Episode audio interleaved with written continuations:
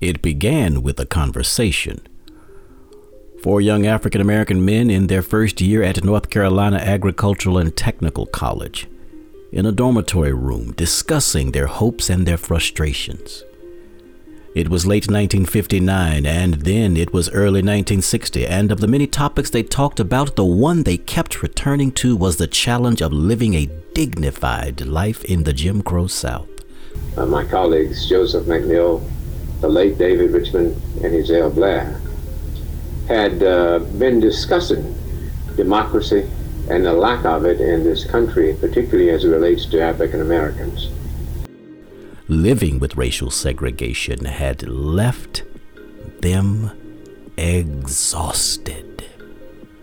As one of them said, "We just got tired of talking about it and decided to do something." And we had to do something about it. And we quickly concluded that there was no better example than the F.W. Woolworth 5 and 10 cent store.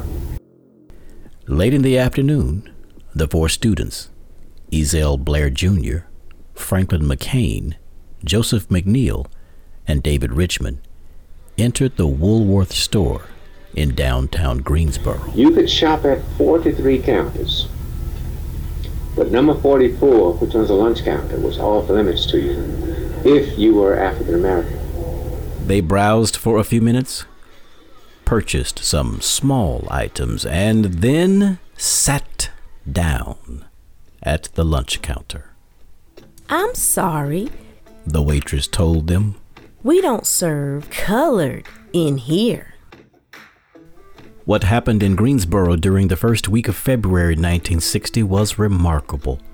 4 unknown students had set in motion events that would move a nation. Their quiet, bold action ignited the pent-up hopes and frustration of young African Americans, and a new chapter in the struggle for racial equality began. I was just reading an excerpt from the book, The Sit-Ins: Protest and Legal Change in the Civil Rights Era by Christopher W. Schmidt, a professor at the Chicago-Kent College of Law and our guest on this episode of Hidden Legal Figures. We'll explore why Professor Schmidt thinks it's impossible to have a complete understanding of the sit-ins without devoting careful attention to the law, a focus he says civil rights historians have completely missed. Yeah, this book actually traces back to when I was in law school. I was in a class in which the focus of the class was trying to explore stories about how social movements affected legal change. And I was really struck by a set of cases that I recalled from when I took constitutional law in law school. And these were called the sit-in cases. And they had to do with some relatively complicated area of 14th Amendment Equal Protection Clause doctrine. And there are cases that involved appeals of criminal convictions for people who are involved in these lunch counter protests, which I had known about. I had studied the Civil Rights Movement, and I previously done a history PhD before going to law school. So I did a lot of work in the Civil Rights era. Of course, I knew about the sit-ins. I think most people who studied the era knew about them. But I didn't actually know that they created a lot of very interesting constitutional litigation that came out of them until I bumped into these cases in my constitutional law book, in which the court struggled over the basic question, does the Constitution prohibit restaurant owners from practicing racial discrimination in this way? Because if they're not allowed to do that, then these convictions for students who were protesting couldn't stand. So these cases I knew about, I came to this class in which I had an opportunity to connect up social protest and legal change. So I thought this is going to be a great opportunity. And my plan was to go off and to pick up the books I assumed that were written on the sit-ins, and then connected up the story of the protest itself with these cases. And I thought I had a nice little seminar paper. It would take me a couple months. I'd wrap that up and then move on to other things. Okay. And the most surprising thing about this is that when I went off to go get those books on the sit-ins, I actually realized kind of quickly that there is no book on the sit-ins. There's actually no, until this book that I published, there's no single scholarly book dedicated to the sit-ins. There's some wonderful children's books There's some wonderful memoirs of people who were involved in the sit-ins, which they might have a chapter or two on their experience with the sit-ins. There's some people who have written local histories. There's great histories written about Greensboro, North Carolina, in which, of course, they have a major chapter dedicated to sit-ins. But no one ever actually tried to tackle the sit-ins as a topic in a single book. So it meant to write this, what I thought was going to be a small little seminar paper, required me to start doing more and more research. And then the more research I started doing, I got fascinated by the question that I began with, which was this connection between when protest turns into legal challenges and when courts get challenged by different kinds of demands by people out in the streets. So that still was fascinating to me. But then also I just became more and more convinced that we needed a book on the sit-ins. This was just simply something that should be on the shelves of libraries. And so I decided that this was going to be an opportunity for me to try and fill in that gap. And now, that doesn't sound like a book that you can write in about 3, 4, 6 months. How long did that take? Yeah, so from the time I was in that seminar, working on my seminar paper on the sit-ins, to the publication of the book, it was about a decade. You know, I worked on other things along the way. But yeah, a lot of it was because some of the research that I assumed I could borrow from others hadn't really been done. People, you know, there's some great local studies about the sit-ins, but again, writing about it as a coherent topic hadn't really been done. There were a few people, interestingly, some of the best histories of the sit-ins were people who were involved in the sit-ins themselves. When there's a couple master's theses and one PhD thesis, I think basically they were just grad students who saw what was going on, ran down there and started taking notes about the people and then writing it up. So there were some good early accounts of it. And then different people have tackled the issue. But it meant that I had to do a lot more on-the-ground research. And the research I did for this book involved looking at the protests themselves. So getting on-the-ground research of the people who were taking part in these protests. And one important thing for researching the sit-ins is that they were famous from the beginning. I mean, within a few days of that very first seminal protest, February 1st in Greensboro, North Carolina, national newspapers started picking up the story. People started going down there, activists and journalists. And again, the fact that journalists picked up the story pretty early in the movement meant that you can get these contemporaneous accounts, these accounts by people who are down there talking to these people. You can get the direct words of these people who are involved in the sit-ins.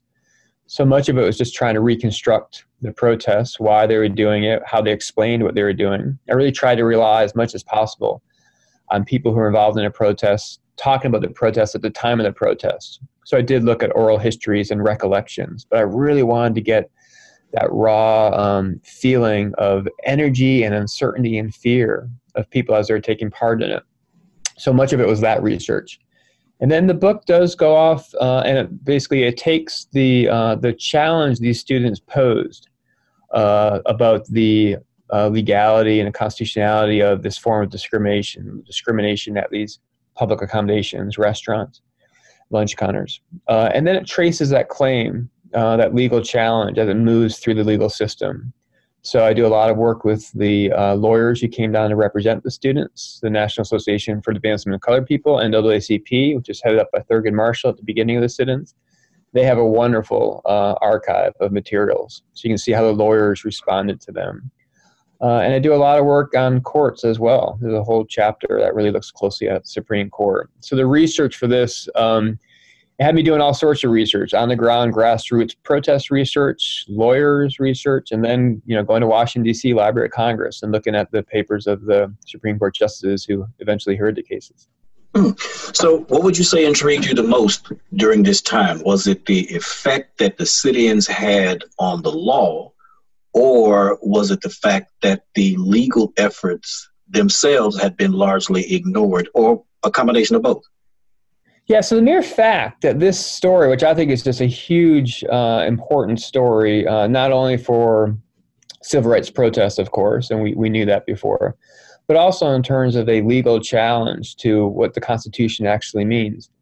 The fact that it hadn't really been appreciated as a major story of legal history, a major story of legal protests. You know, people remember the sit-ins as a social movement protest, But the fact that there's a whole element to the story, right? And this is much of the book is taking it after the protests take place. Because the protests take place, the main sit-in movement takes about 3 months. It happens in the winter to early spring of 1960. And then there are sit-ins that happen after that. But this sort of coherent movement bringing in tens of thousands of people into a protest. That happened, and then it largely ended, and then the protests, the civil rights movement focused on other issues along with public accommodations. But then my story still goes because these legal challenges that these students spark, it starts working its way through the system.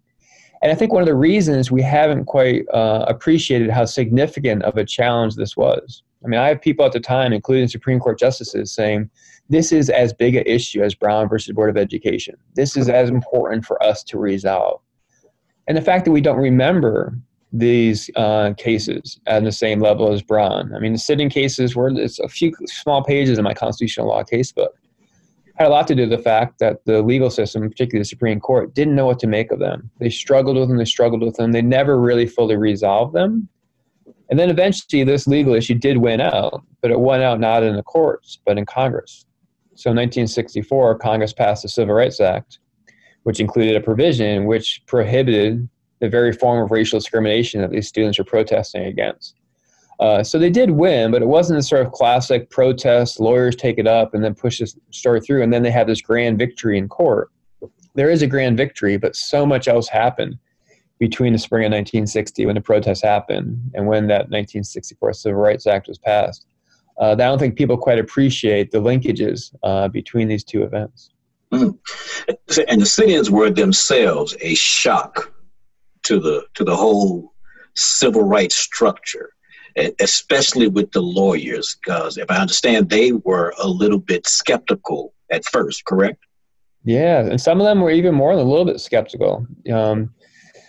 There's this famous episode that people in the NAACP, or at least the lawyers, would talk about when Thurgood Marshall, who was actually overseas when the sit-ins first began, doing some work in Africa, but he came back and learned what was happening. And the NAACP, which is a preeminent group of lawyers representing racial justice issues, they had won Brown versus Board of Education just 6 years earlier. People turned to them and were wondering what they were going to do. And Thurgood Marshall was actually quite skeptical initially, or at least he acted quite skeptically about what the protests were all about. And there's really two reasons why a lot of lawyers, not all of them, but a lot of lawyers, and particularly some of these really prominent national lawyers in the NAACP, why they were skeptical to some extent about what happened. One is, I do think lawyers in general see a certain way in which society changes, and that's predominantly through changing laws, right? And the way you change laws is you challenge laws. You challenge them in court through litigation, and perhaps you challenge them in legislatures by lobbying and demanding legislative change. But there's formal processes by which you change the laws. And for these lawyers in the NAACP, they largely thought that's the best way to change it because that's the way it's going to last. It's going to stay. So they're skeptical over the tactics the students chose. The idea of making these protests, which had all sorts of potential costs, and Thurgood Marshall was worried about, these students getting criminal records and about the segregationists protecting their property, that this wasn't really the issue to tackle. So there was this sort of idea that they would be better having a more formal legal process and probably being better having more guidance from the lawyers. The other reason many lawyers are skeptical has to do with the particular legal claim that the students seem to be pursuing, which is basically by virtue of their actions and how people interpreted their actions, people assumed that this was a challenge to the constitutionality of racial discrimination in lunch counters and restaurants and hotels, these privately owned public accommodations. That's basically what they were demanding. They were demanding access here.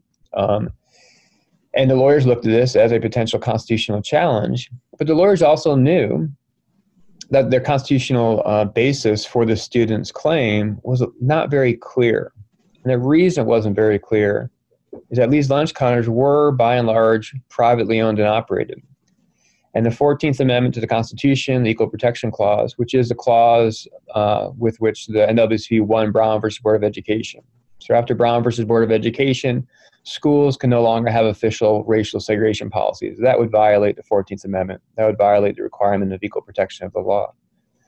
And that was quickly extended beyond just schools to any public facilities or anything run by the government, right? So say you have a public auditorium that's owned by a city, run by the city, that can't be practice racial discrimination after Brown versus Board of Education. The courts would extend it.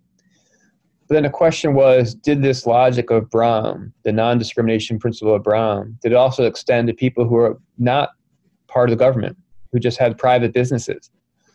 Private businesses that serve the public, right? But they're still private businesses. These people are not getting their paychecks from the government.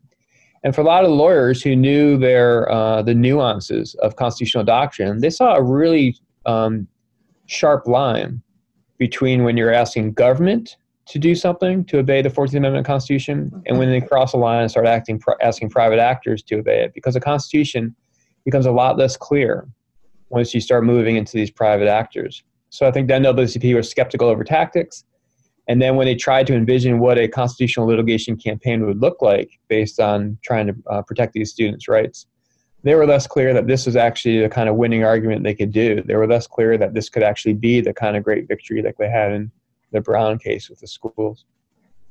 Interesting. That does make it like sort of a legal nightmare for them. Yeah, it challenged them. And the fascinating thing, and this has to do with a rather technical area of constitutional doctrine, which I try to explain in the book, has to do with the idea of the state action doctrine. The state action doctrine basically says that most of the provisions of the Constitution, including the 14th Amendment, applies to the term as state actors, meaning government, right? It applies to government. No state shall take away certain rights, including equal protection of the laws. The challenge comes is that the courts have allowed certain private actors to be treated like state actors, right? If private actors start taking over government responsibility, for example, the Democratic Party in the South and through much of the 20th century didn't prohibit African Americans to vote. Now, is this a violation of the Constitution? The Constitution is supposed to say you can't condition the vote based on race. But then the Democratic Party would say, but we're a private organization. We're not the government. Eventually, the courts did apply the 14th and 15th Amendments to these private political parties, saying we're talking about an election here. An election is what governments do. And simply because private actors are involved doesn't mean we're going to protect you from the requirements of the Constitution. So the courts were willing to push and apply these constitutional norms into private society. But it wasn't quite clear that they're going to go into private businesses that serve the public, like these restaurants and lunch counters.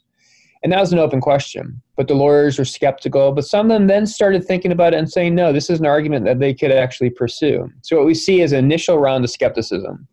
And then we see the lawyers, they had a conference, they talked about it, and they decided, no, that we can actually represent these students. And they actually became more optimistic about the possibility of actually winning on some of these claims, the possibility of maybe getting the Supreme Court to accept the kind of argument that would apply this racial non-discrimination requirement to these restaurant owners. And part of this was the NAACP just being practical because the sit-ins was taking off and they did not want to be left behind. Okay. And these lawyers, you know, they're best lawyers in the country. And, you know, they basically said, this is something we know how to argue cases before the court. And if we can find a good argument to make, we're going to take it. So they pushed aside that initial skepticism for reasons having to do both with their ability to be to creatively litigate and find new arguments to pursue, and also just the practicalities that they needed to get on board with the sit-ins and they needed to play a role in the sit-ins, or else the sit-ins would pass them by. And you know, the civil rights movement, there's a lot of competition between the different organizations. And the NAACP was quite conscious of this, and they wanted to make sure that they could play a role here, both for the principle of it, but also because they didn't want the other civil rights organizations to get ahead of them. They thought they were better situated to really take advantage of the situation and advance the cause. Chris, can we go back to what made the sit-ins happen in the first place? In the book, you use a very interesting phrase. You say that segregation had become a political liability. When did it become a liability? How did that happen? And whose liability was it? Yeah, that's a great question. So we definitely need to understand that in 1960, Racial segregation was in some ways on the retreat. We don't want to overstate this because the segregationists still had control over the Southern governments and they still were calling the shots through much of the South, and we still had the battles of the Civil Rights Movement. But just in terms of justifying a policy of racial segregation, there was more and more pressure on the South to move away from this policy. And there's all sorts of ways in which this pressure is developing. One was foreign policy. So the United States at the time was engaged in a Cold War with the Soviet Union, and the Soviet Union and the United States were fighting over what they called back then third world countries, right? Countries around the world in which the Soviet Union and the United States is trying to develop allegiances with these countries, which were predominantly populated by people of color. And the Soviet Union would go to these countries and say, why would you want to allow the United States? Do you know what they're doing to their colored people in their country? And they didn't need to make anything up. They would just point to the headlines that were coming out across the South. The United States State Department took note of this and would then be talking to the Justice Department and the President saying, this is a major problem. We are having difficulty protecting our nation. It's a question of national security when we have these situations. So we have foreign policy play an issue. Economics plays an issue.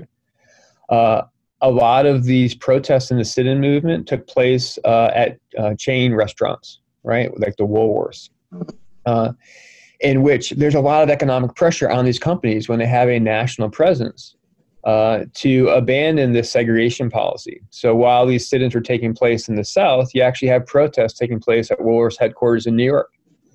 And a company like Woolworth said, adopted a policy saying, we have no official policy on segregation. We just allow our local affiliates to choose whatever policy maps on to their own communities. So they say, we don't have a policy, but we leave it up to the local managers.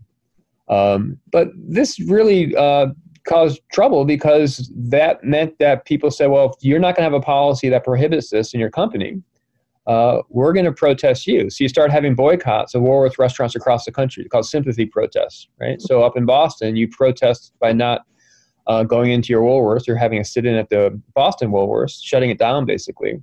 Not because that particular restaurant was segregating, but because that restaurant was part of a business which refused to require racial non-discrimination in its southern branches. So just the mere fact that it was a national business meant that you could, protesters could exert pressure all around, and there was a lot more pressure on these companies to abandon this. So you see some of these economic pressures. Also, you see it, a lot of the early sit-in protests took place in the Upper South, particularly in cities of the Upper South, which were desperately trying to become more modern cities, trying to attract economic investment, trying to pull in people from around the country to come to their cities. We're talking about cities like Greensboro, North Carolina, Nashville, Greenville, South Carolina, right? So these are cities that are really trying to sort of push aside some of their history and trying to say, no, we want national businesses to come and invest in us. So a lot of the local government officials, if not fully sympathetic to the sit-in protesters, they were in some ways helpful to them because I think they were looking at the broad picture and thinking segregation is on the way out and this is not helping us create a city, showing us as a city that's open to investment. That's a real national city. Atlanta had the same issue, right? Atlanta liked to brag that it was a city too busy to hate. And then you have these protests and people are like, you know, you're not living up to what you're trying to sell yourselves as. So some of the local government officials eventually sought to broker deals between the businesses and the protesters to try and resolve this. And, you know, by this point, resolving it basically meant they had to desegregate at some point. And during all this time, the students who were participating in what became officially known as the sit-ins, they were born and came of age during all of this period. Yeah, so one of the fascinating things that I realized when I was studying these students who were involved in the sit-ins, most of the sit-in protesters were in college, right? So their ages, 18 to early 20s, some of them just out of college, but that's where most of them, there were some high school students, but mostly college students. And if you think about that age of the college students, they would have been somewhere around probably middle school, early high school at the time of Brown versus Board of Education, which was handed down in 1954. So these students came of age during a period in which they were told from the highest court in the land that a new era was dawning, that racial segregation was now unconstitutional, that these practices that had been around for generations were now going to be going away. And the Supreme Court, said as much. And the thing is, most of these students, when they went to school in the South years after Brown, they continued to go to segregated schools, right? Because we know about the implementation of Brown versus Board of Education. Not a heck of a lot happened in the South for years after Brown. It wasn't really until the 1960s that a lot of these Southern states and cities began to desegregate. So I was really fascinated by this idea that they were really came of age in an era of new possibilities and hope, right? New signals. This is, Harry Truman was president in the late 40s and early 50s, and he was actually advocating for quite sweeping civil rights policy. It never got through, but they're talking about this. Jackie Robinson in 1947. Things were happening out there. They could see these possibilities. But at the same time, the kind of changes that seemed to be promised, they really weren't happening. And that's why I think the school situation is there. So it's this mix, and I really try to capture this volatile mix of hopefulness and frustration. And if you look at how these students described why they actually just got so fed up that they went down there and joined these protests, they talk about being frustrated a lot. They talk about being frustrated with promises that weren't followed through.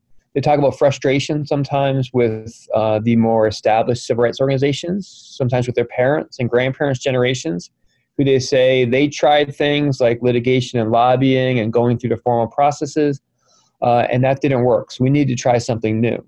Right? Very much inspired by Martin Luther King. Right? Martin Luther King led the Montgomery bus boycott in the mid-1950s. Again, this was a seminal moment in their upbringing, seeing the way this kind of protest could take place. They also were very much inspired by the students involved in the Little Rock protests. Right? So Little Rock protests, or the integration of Little Rock, took place in 1958. These students were, about the same age as a lot of students who would eventually take part in a sit-in protest. But when they looked at Little Rock, they didn't see this the great power of lawyers and litigation. They saw the power of young people, right, being on the front lines of the struggle. And they took a lot of inspiration from that as well. So in a sense, they had just as much, if not more so, reason to be frustrated than anybody else involved around. Well, I think their frustration is explainable. In some ways, it's really striking to think about. They grew up in a society in which they had a lot more opportunity than their parents did, right? So in some way, they had it better off than their parents. But the fact that they had a better situation doesn't mean that they weren't frustrated, because their expectations were also elevated at this point, right? Mm-hmm. So the rise in expectations, coupled with the fact that these expectations were being, put forth but not followed through, I think that was really what frustrated and made that volatile mix. And also, we do need to note that in 1960, society was changing to the extent that the students who took part in these protests, particularly the very early ones, they didn't know what was going to happen, right? They didn't know if they were going to get thrown in jail. They didn't know if they were going to get attacked and abused. And all this happened to different people involved in the protests. But it is important to note that the vast majority of people who took part in the sit-in protests were not arrested, and they were not beaten up. They took part in a protest, they shut down restaurants, and then they went home at the end of the day, because there are tens of thousands of people involved in these protests. That kind of response, in which they could actually get this protest, get sympathetic reaction from around the country, because a lot of people around the country may be a little skeptical about the particular tactic, but in terms of what they were fighting for, they had pretty strong support, including from leading political figures around the country. That simply would not have happened if they had tried to launch these protests, say, 20 years earlier, right? So they might have been frustrated that their parents didn't do this, that they need to go do this because their parents didn't, sometimes these students would say. They just were in a different era, and there were possibilities for change. And the national media was key too, right? The media both, it spread the message of the protests, but in some ways it protected them too, because having the press there all the time would limit. The Southern police knew that they were being watched for much of these protests. There are counter demonstrations, as in KKK would sometimes show up at these sit-in protests.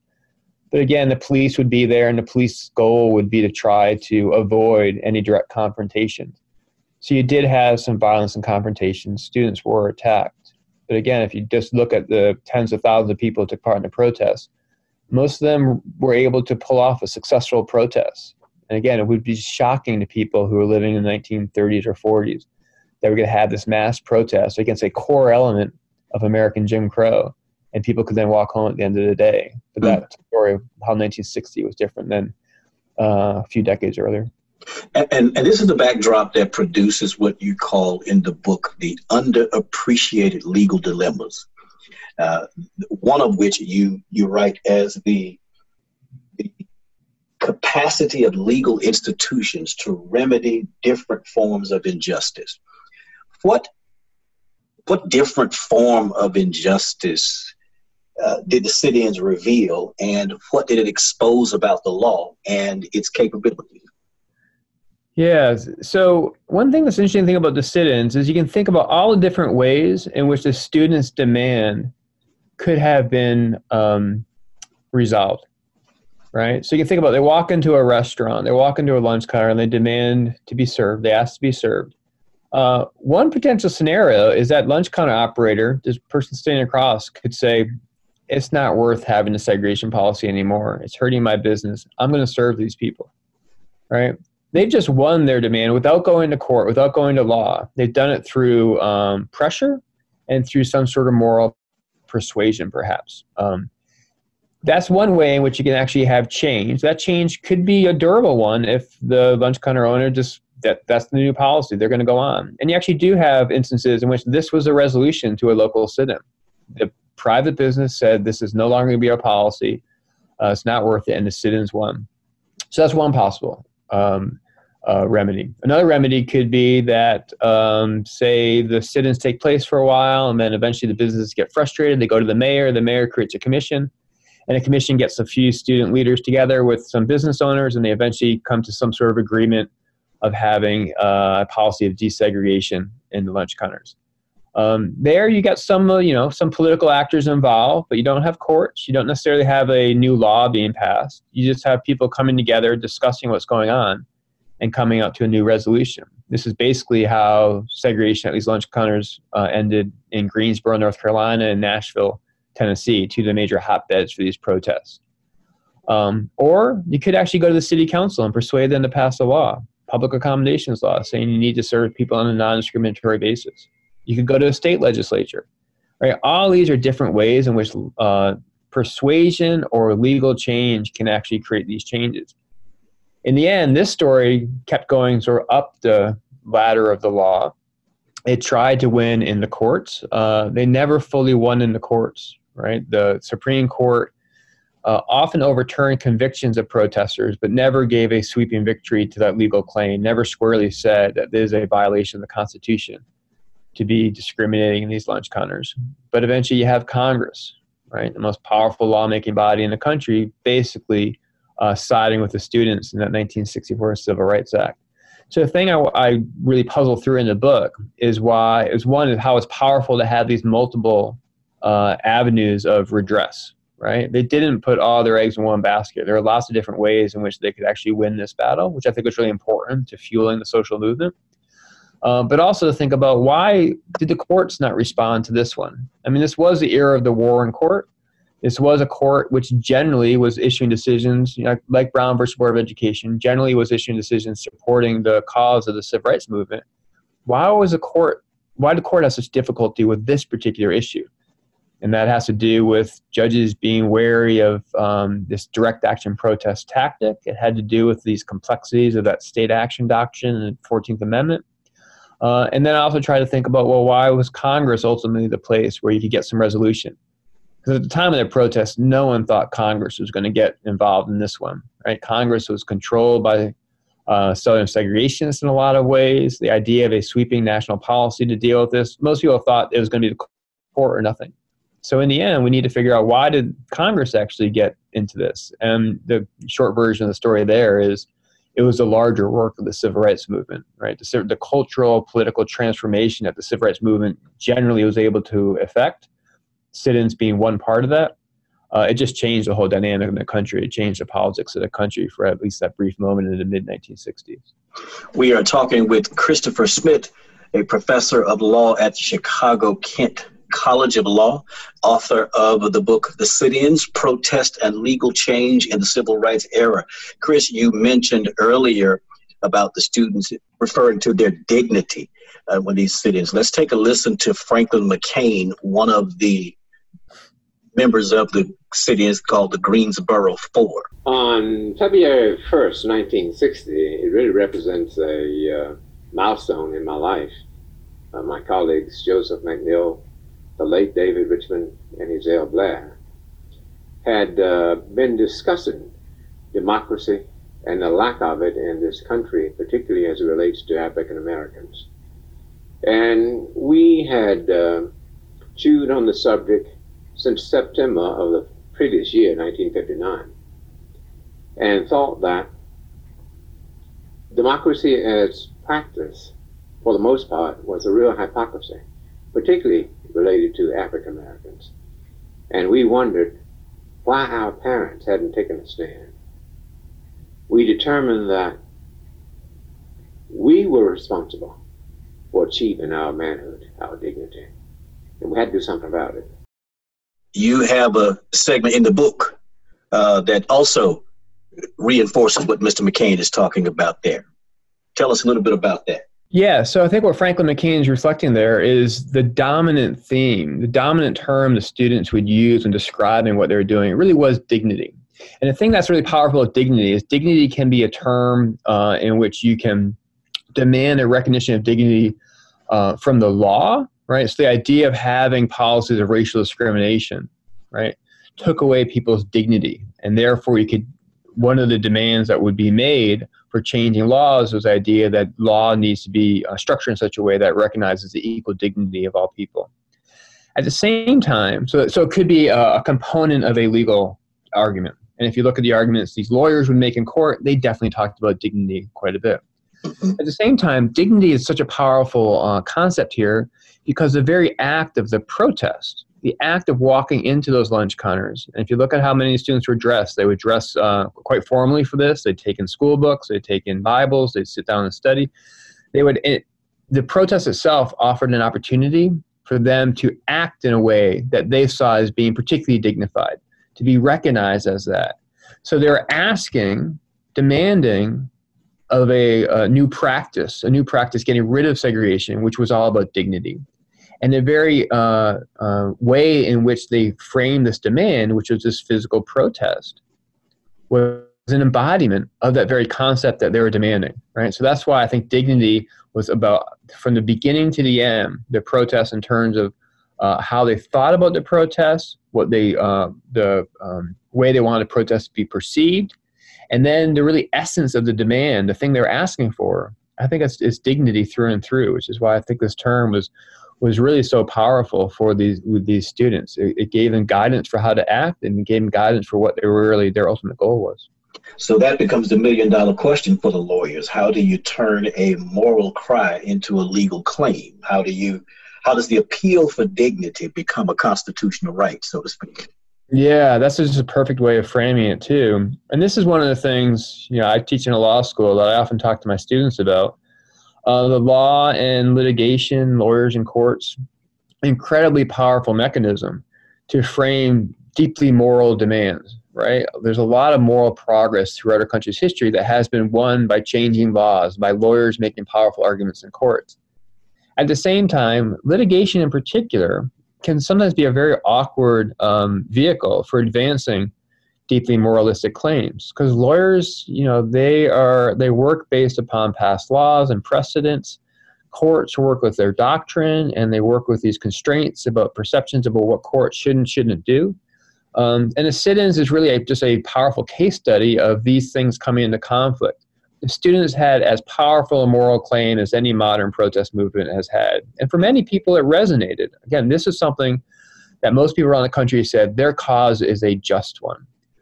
At the same time, there are a lot of people who believe their cause was deeply just, who were skeptical about certain ways in which that cause could be recognized.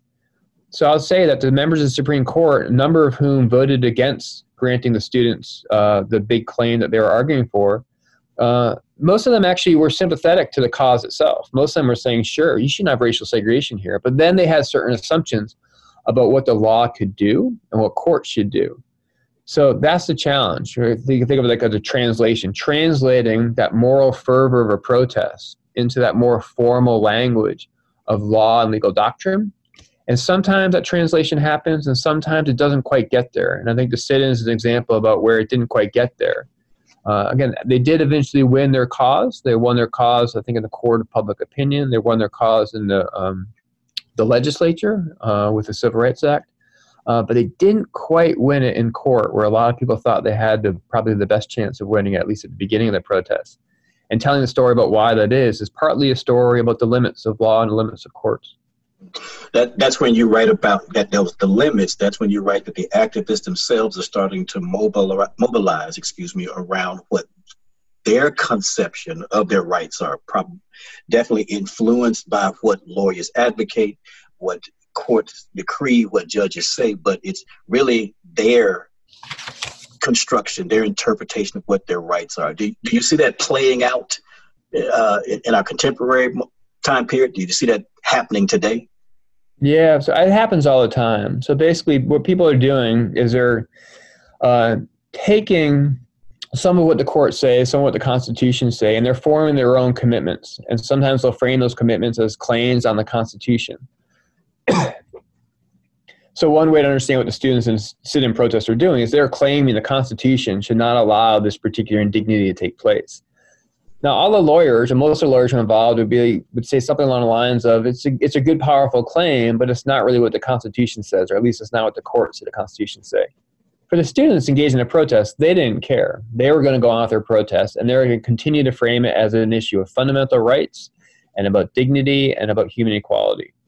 And the thing is, they kept saying it over and over enough that eventually people started to think, oh, maybe the Constitution actually should be read that way. So what they did, if you want to sort of boil it down, they kept making a claim, which most legal experts would say was a wrong claim, and they kept saying it over and over again, and saying it so powerfully, and saying it, you know, through these protests, that eventually more people start to think that, no, maybe that claim isn't so wrong, right? And that's sometimes how constitutional change can actually take place. Something that people think is kind of crazy, people commit themselves to it, people keep pushing it, people persuade others, and then eventually, sometimes you even persuade judges, and by that point, you can actually change what courts say, meaning constitutional law. And yeah, we see this happening all the time, right? So this is what most social protest is all about when you're trying to protest about the meaning of the Constitution. And oftentimes, social protest is making claim. They do make claims in these protests that don't quite align with what the courts say. So just to take some contemporary examples, so the movement for Black Lives, right, has a very robust view about what justice and equality means in the concept of the criminal justice system. Many of the claims they're asking for doesn't align with where the courts have long read the limits and the scope of the Equal Protection Clause and Due Process Clause. But they're making claims that in some ways are pushing beyond that, and I think the hope is at some point maybe we can move society so that we could eventually move the courts and actually get that aligned. You know, another example that's actually a really powerful one from recent history is the gun rights movement, right? So the idea of a right to bear arms as something that the courts are actually going to step in and protect was, you know, no one really took it all that seriously up until a few decades ago, and then it gained a lot of momentum. So this claim, which people would say, I have a right to do this, which basically was oftentimes wrong, because the court wouldn't recognize that right.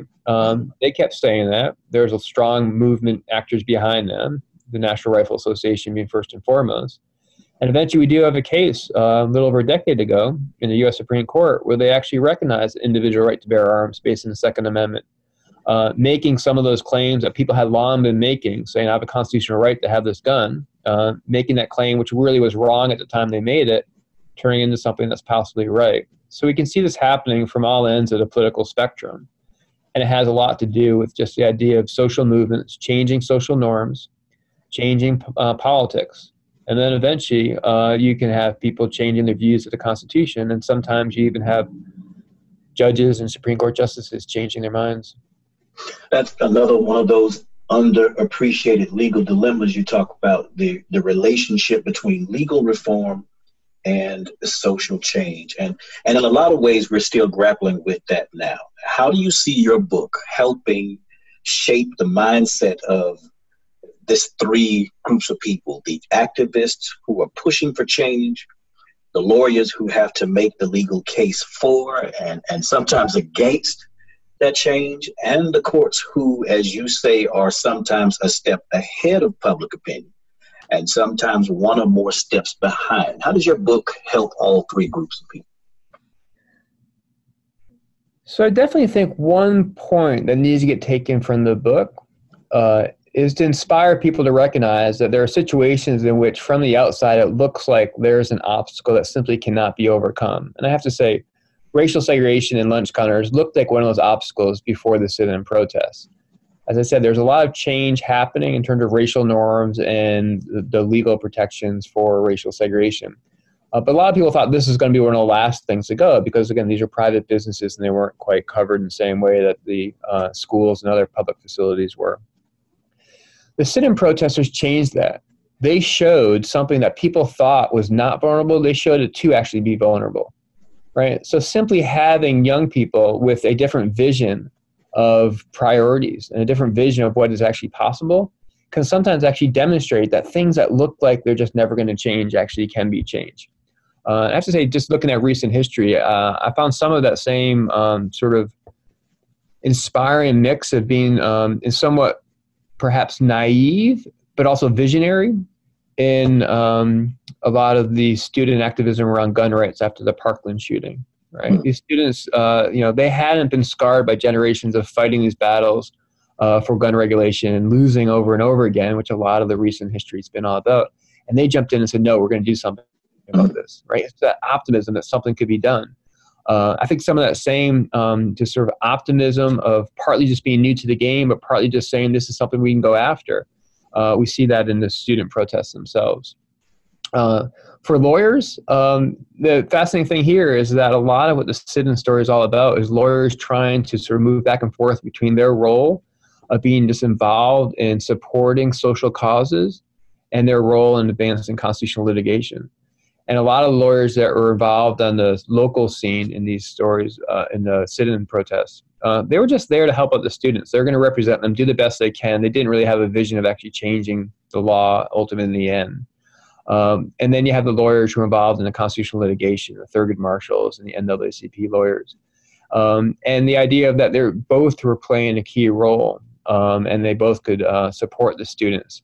I think that just shows the diversity of roles that lawyers can play in advancing these social causes.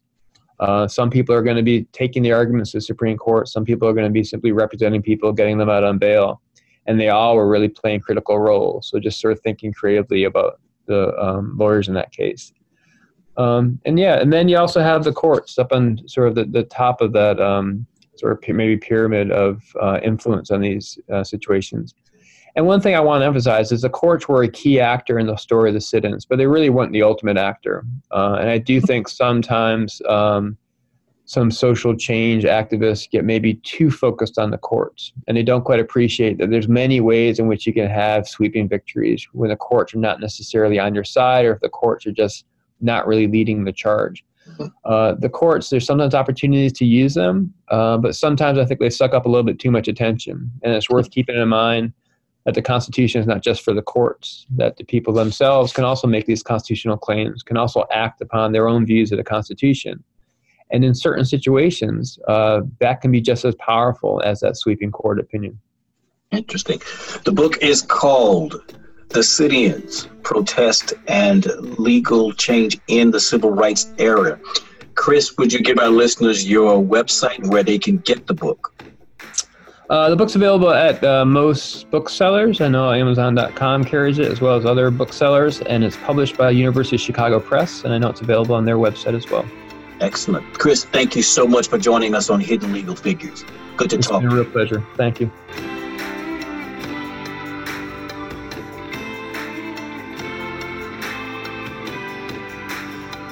In partnership with the National Center for Civil and Human Rights, the Arc of Justice Institute is developing a traveling exhibit to recognize the heroic and vital contributions lawyers and judges made to the civil rights movement.